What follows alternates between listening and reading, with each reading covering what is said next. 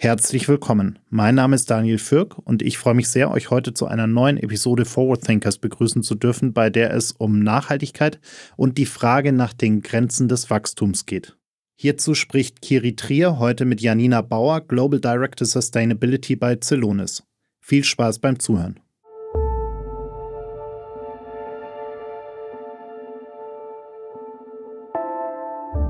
In an ever-changing world, we need to keep track of what will be next. Forward Thinkers is your 48 Forward podcast to discover the future. We are talking to innovative and creative minds from all over the world to learn more about what they are working on and what they think will change the way we work and live within the next decade. Are you ready to join the ride? Welcome to Forward Thinkers. Liebe Janina, schön, dass du heute bei uns bist. Sehr gerne. Wir haben uns heute getroffen zum Thema Genug ist genug. Wir sehen aktuell, nicht nur in Deutschland, sondern global, obwohl wir in echt vielen Krisen sind, immer noch wahnsinnig viel Wachstum. Also Wachstum in Unternehmen, Wachstum in allen Themen, logischerweise, aber vor allem in Bezug auf die Frage Profit, Growth, Performance. Was persönlich ist für dich denn Wachstum? Das ist eine spannende Frage und ich glaube, das kann mehrere Dimensionen haben, je nachdem, was ich betrachte, als was wächst. Und ich würde immer sagen, dass Wachstum keine Richtung hat. Also Wachstum geht nicht notwendigerweise nach oben. Wachstum kann auch zur Seite gehen und Wachstum kann auch einen Prozess beschreiben. Also ich kann auch sagen, ich bin persönlich gewachsen aus den Erfahrungen aus der Vergangenheit und nicht notwendigerweise ist die Gleichung aus all diesen Erfahrungen positiv, aber ich bin trotzdem gewachsen. Und gleichzeitig kann aus meiner Sicht auch ein Unternehmen vermutlich wachsen, ohne dass dadurch alles größer wird. Aber das ist nicht unbedingt die Definition, nach der Unternehmen heutzutage agieren. Aber persönlich würde ich sagen, kann auch das Wachstum sein. Jetzt bist du ja Global Director Sustainability bei Celonis. Celonis, ein Unternehmen, das in den letzten Jahren unfassbar gewachsen ist. Jetzt hast du schon gerade beschrieben, das würde ich schon fast als rhizomatisches Wachstum beschreiben. Das heißt, wie eine Ingwerknolle, die sich überall ihre Wege erwächst im Endeffekt und ihr optimiert Prozesse. Richtig? Richtig. Würdest du sagen, dass das ein natürliches Wachstum ist? Ich glaube, nein, weil es einfach nicht so viele Unternehmen gibt, die genau zur gleichen Zeit genauso schnell gewachsen sind. Was bedeutet, dass man jetzt nicht sagen kann, es lag nur an den Umständen oder es war was dann in der Zeit alle gemacht haben. Ich glaube, dass bei Celonis Wachstum ganz viele Komponenten in einer sehr einzigartigen Form zusammengekommen sind. Manches davon war vielleicht sogar zufällig, vieles davon auch intelligent geplant. Und einfach diese Kombination aus eine innovative und notwendige Technologie zur richtigen Zeit zu Kunden zu bringen, mit dem richtigen Leadership-Team, den richtigen Unterstützern, dem richtigen Gespür beim Hiring, in der, sage ich mal, perfekten Zeit, in der auch noch viel gewachsen ist, weil es nicht so viele Krisen gab. Das ist, glaube ich, nicht unbedingt natürlich im Sinne von normal oder vergleichbar. Kommen wir nochmal zu der Frage der Suffizienz.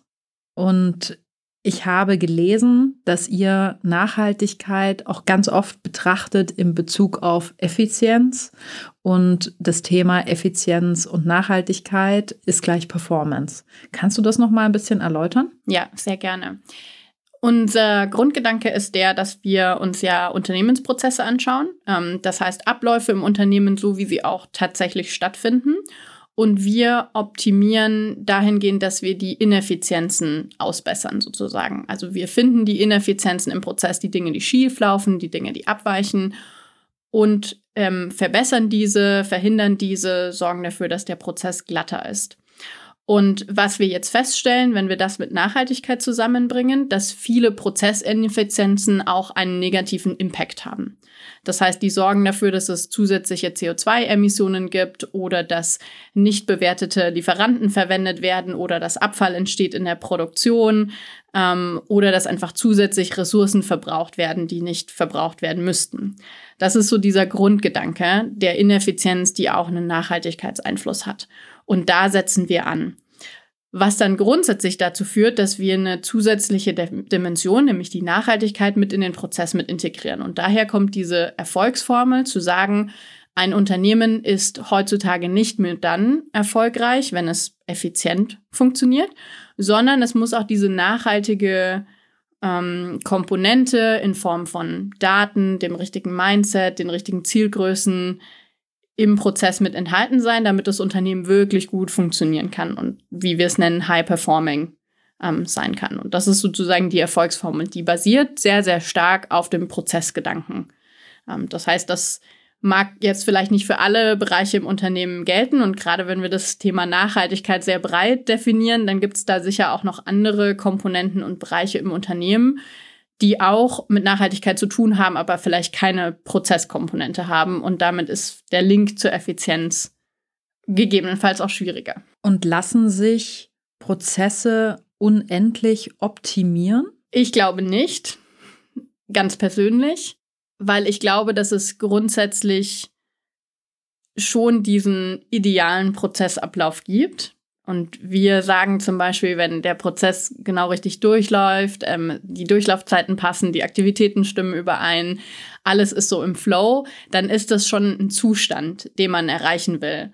Und wir sagen aber auch, das ist so eine Art Endstadium. Also ich glaube, es gibt eine natürliche Grenze, die mit den Ressourcen zu tun hat, die in dem Prozess fungieren, mit der Zeit, die wir haben. Also wir können beispielsweise einen Prozess einfach entweder ablaufen lassen oder nicht ablaufen lassen. Aber dazwischen liegt so eine kleine zeitliche Komponente von so lange dauert der Prozess, wenn er denn abläuft. Also das ist vielleicht schon fast ein bisschen philosophisch. Aber ich glaube, wenn der Prozess abläuft, dann findet er ja statt. Und das ist dann sozusagen dieser finale Zustand, auf den wir ihn optimieren können. Aber noch weiter optimiert wäre, dann er findet nicht statt. Das bedeutet, wäre dann das Idealbild, der optimale Prozess ist auch gleich oder gleichzusetzen mit einem nachhaltigen Prozess oder der nachhaltigste Prozess? Das wäre zu wünschen. Das hängt von der Zielgröße ab, ehrlicherweise. Denn wenn wir uns die Realität in Unternehmen aktuell noch anschauen, und Unternehmen optimieren zum Beispiel auf die Zielgröße Kosten oder Kundenzufriedenheit oder Durchlaufzeit, dann ist das Ergebnis nicht notwendigerweise ein nachhaltiger Prozess. Aber sobald Unternehmen anfangen, auf Nachhaltigkeit als Zielgröße zu optimieren, dann ist das Ergebnis eines optimalen Prozesses natürlich auch ein nachhaltiger Prozess. Aber da sind wir tatsächlich wieder bei der Frage, welches Ziel setze ich mir? Und bin ich bereit, für dieses Ziel auch andere Dinge in Kauf zu nehmen? Und das bringt uns so ein bisschen in der Schleife zurück zu, was ist möglich? Wenn ich auf Nachhaltigkeit hin optimiere, kann das bedeuten, dass meine Kosten steigen und ich vielleicht als Unternehmen weniger schnell wachse. Wenn ich aber einen nachhaltigen Prozess möchte, weil ich Nachhaltigkeit mit Optimum gleichsetze, dann nehme ich das vielleicht gerne in Kauf, weil ich weiß, dass das Ergebnis besser ist als das, sage ich mal, Profitwachstum meines Unternehmens. Das bedeutet dann, wenn ich dich richtig verstanden habe, dass Nachhaltigkeit oder ein nachhaltiges Geschäftsmodell, Produkt, Prozess und so weiter nicht immer gleichzusetzen ist mit einem Wachstum. Ja, das kann es bedeuten. Im ersten Moment, wenn wir quasi von der ursprünglichen Wachstumsidee ausgehen, zum Beispiel die mit Kosten- oder Gewinnzuwachs zusammenhängen. Jetzt kommt der Gewinnzuwachs aber ins Spiel. Wenn ich es jetzt schaffe, mit meinem nachhaltigen Prozess oder Produkt neue Kunden zu generieren, meine Mitarbeitenden zufriedener zu stellen oder auch vielleicht neue Investoren zu gewinnen, dann dreht sich das Ganze und wir sehen wiederum einen finanziellen Benefit oder auch einen Benefit, sage ich mal, in dieser ursprünglichen Definition von Wachstum. Das ist nicht ausgeschlossen. Aber es kann passieren, dass quasi eine nachhaltige Maßnahme im ersten Fall auch zu bestimmten Trade-offs an anderen Stellen führt und dann durchaus einen in Anführungszeichen negativen Effekt hat, der aber hier nur deswegen als negativ gesehen wird, weil unsere Definition von Wachstum eben so ist, wie sie ist. Jetzt haben wir ja nur eine Erde. Ja. Und ich schätze mal, auch nicht jeder von uns wird das Ticket zum Mars bekommen. Das bedeutet, wir sind eingeschränkt im Wachstum, weil wir auch nur gewisse Ressourcen zur Verfügung haben. Und ja, anhand der Wissenschaftlichkeit, die dahinter liegt, wissen wir jetzt schon, dass wir ihre Ressourcen jetzt schon wieder aufgebraucht haben im Verhältnis zu dem, wie viele Menschen quasi bei uns auf der Welt leben. Jetzt ist meine Frage, haben wir nicht irgendwann mal alle genug? Und wenn wir alle Prozesse optimiert haben, die dann im besten Falle auch nachhaltige Prozesse sind, wann ist denn genug? Ich finde das eine sehr spannende Frage, weil vermutlich viele Menschen auch argumentieren würden, dass es Teil ihrer eigenen Freiheit ist, zu entscheiden, wann für sie genug ist. Und eine Person sagt vielleicht, ich habe genug, wenn ich eine kleine Wohnung habe mit einem Balkon, auf dem ich Blumen anpflanzen kann und einen Job, der mich so finanziert, dass ich was zu essen habe und damit bin ich glücklich, während jemand anderes sagt, für mich ist genug nur, wenn ich tatsächlich alle meine Ziele erreicht habe und die Villa am Strand habe. Ich glaube, den Aspekt, den du angesprochen hast, zu sagen, uns so bewusst zu machen, wo wir eigentlich leben und mit was wir leben und uns klar zu machen, dass wenn wir diesen Planeten so ausschöpfen, dass wir ihn zerstören, dass wir dann auch einfach keinen Lebensraum mehr haben. Und das betrifft dann am Ende des Tages auch alle. Also den mit der Villa am Strand genauso wie die Person mit der Wohnung in der Stadt. Und ich glaube, was wir uns auch wieder mehr bewusst machen müssen, ist, dass wenn bestimmte Länder, Personengruppen oder auch bestimmte Regionen auf der Erde mehr wollen, dass das immer zu Lasten von anderen geht. Und wir müssen uns eben fragen, sind wir bereit, das in Kauf zu nehmen? Und das muss nicht unbedingt sofort heißen, dass sich jeder bis aufs Kleinste eingrenzen oder einschränken muss, möchte ich sagen. Natürlich muss nicht jeder am Existenzminimum leben. Aber wir zum Beispiel, denen es ja sehr, sehr gut geht, ich würde sagen, wir beide haben sicher genug so in unserem Leben, müssen uns natürlich schon überlegen, können wir dann nicht unsere Erfahrungen, Fähigkeiten, unser Geld, unsere Ressourcen auch dafür einsetzen, um woanders wieder Impact zu kreieren? Können wir irgendwo helfen, können wir unterstützen, damit so ein Stück weit was zurückgegeben wird? Das klingt immer sehr platt. Aber am Ende des Tages wird das Modell nur so funktionieren, weil wir bewegen uns eben in diesem eigentlich sehr festgesetzten Ressourcenrahmen. Den machen wir uns zwar nicht immer so bewusst, aber der ist da. Also es gibt ein Budget.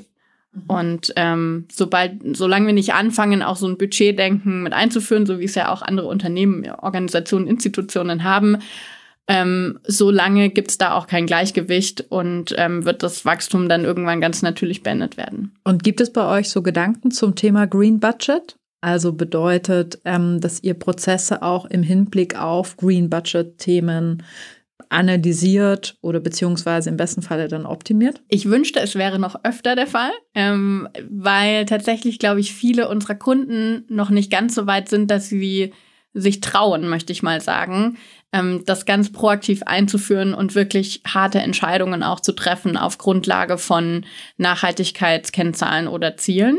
Das geht langsam los. Also sobald diese erste Datengrundlage geschaffen ist und so ein gewisses Vertrauen besteht in wir verstehen, wo wir stehen und wo wir hinwollen, dann beginnt das. Und ich kenne auch schon einige gute Beispiele von Unternehmen oder spreche auch mit vielen Peers aus dem Nachhaltigkeitsbereich, die da super proaktive Gedanken haben und sehr innovative Modelle. Einige, die auch drüber nachdenken, den Carbon Price im Unternehmen einzuführen oder es schon tun. Das ist auch was wir zum Beispiel für Celonis uns überlegen, zu sagen, wir kennen ja die Emissionen, das ist eine Zahl, wollen wir die irgendwie noch mehr wie ein Budget auch verwenden. Es lässt sich ja ein Dollarwert dahinter setzen, nämlich der, den man bräuchte, um es offzusetten, wenn man das denn machen wollen würde. Insofern finde ich die Gedankenspiele wichtig und richtig und würde mir fast wünschen, dass es noch häufiger gefragt wird. Technisch könnten wir es optimieren dahingehend.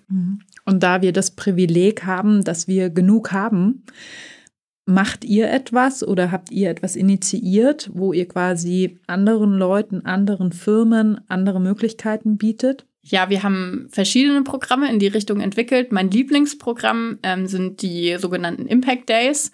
Wir haben letztes Jahr eingeführt, dass alle Mitarbeitenden 3 Tage im Jahr quasi frei bekommen von ihren tagtäglichen Aufgaben und an dem Tag selbstständig Projekte vorantreiben dürfen, die einen Impact haben auf entweder die Gesellschaft oder die Umwelt.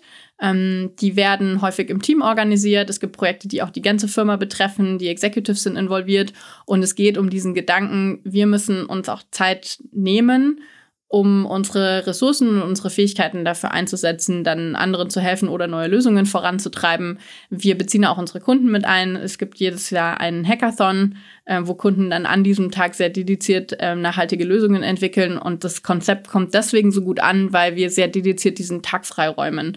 Und für mich ist das immer ein sehr spannendes Learning, zu sehen, wie viel möglich ist, wenn wir uns Zeit dafür nehmen würden. Und das hängt dann wieder mit Priorisierung zusammen und auch wieder mit der Tatsache, was für eine Definition von Wachstum, Erfolg und Nachhaltigkeit haben wir auch und wie sehr räumen wir dem Ganzen den Raum ein in unserem Alltag.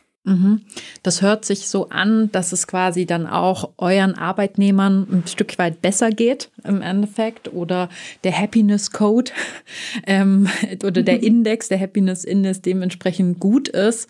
Glaubst du, das sind dann quasi dementsprechend vielleicht auch Anreize für andere Geschäftsführer, sowas auch einzuführen? Ich hoffe es sehr, und du sprichst eine sehr wichtige Thematik an, das ist das Thema Anreize. Aus meiner Sicht einer der wichtigsten Hebel, die wir haben für das Thema Nachhaltigkeit. Und das kommt so ein bisschen daher, dass wir ja tatsächlich diese Definition von Wachstum haben, die sehr stark eben auch mit Geld und Zunahme zu tun hat. Und dafür brauchen wir Anreize, die sozusagen die Menschen genau da abholen, wo vielleicht diese Definition auch liegt oder dieser Gedanke von, ich bekomme etwas, weil ich was mache. Und das muss nicht immer materiell sein. Ich hoffe sogar, dass das immer weniger materiell ist. Aber gerade was du sagst, so diese Zufriedenheit, dieses Gefühl von Teamgeist, wir haben was zurückgegeben, das spüren unsere Mitarbeitenden sehr. Das bekommen wir auch als Feedback. Und das ist was viele dann so mitnehmen und als Energiequelle auch nutzen für weitere Tätigkeiten. Und das alleine reicht als Anreiz dann auch schon aus, um so diesen Samen zu säen, möchte ich mal sagen, um sozusagen, okay, vielleicht möchtest du auch noch mehr machen. Und ich hoffe eigentlich, dass auch solche Themen immer wichtiger werden für andere Geschäftsführer, zu sagen, ja, es lohnt sich, oder ja, lasst es uns ausprobieren und mal machen. Und dann kann man natürlich Anreize auch immer größer denken und überlegen, an welchen Stellen können wir Verhalten ändern, weil wir die Anreize anders setzen. Das heißt, kannst du dir auch vorstellen, dass wenn ihr in eure Formel Effizienz plus Nachhaltigkeit ist gleich Performance, die Suffizienztheorie als ein KPI eventuell noch inkludiert, dass dann sowas rauskommen würde, wie zum Beispiel Effizienz und Nachhaltigkeit und Suffizienz ist gleich Performance. Ich glaube, dass das immer relevanter wird, ehrlich gesagt, eine Formel in der Form. Getrieben von Regularien, getrieben von Wandel, der außen sichtbar wird durch Hitze etc., getrieben von Nachfrage. Und ich würde mir sehr wünschen, dass dieser Budgetgedanke, dieses wann ist es genug, da auch immer mehr in eben solche Kennzahlen, in Prozesse etc. mit reingenommen wird. Dann danke ich dir sehr für das Gespräch. Im Hinblick auf die EU-Taxonomie und den Benchmark, den wir nächstes Jahr zu erwarten haben, glaube ich auch, dass wir die Suffizienztheorie dann vielleicht etwas stützen können darauf, indem wir wissen, wann ist genug genug. Und wir werden sehen, wir werden hören, hoffentlich, wie es Celonis dann auch geht. Und bis dahin alles Gute dir. Vielen Dank, es hat sehr viel Spaß gemacht mit dir. Danke. Thank you for listening. Did you enjoy the episode? Follow us on Spotify, Apple Podcasts, or wherever you prefer listening to your favorite podcast shows. Forward Thinkers is a 48 Forward podcast produced in the 48 Forward studios in Munich.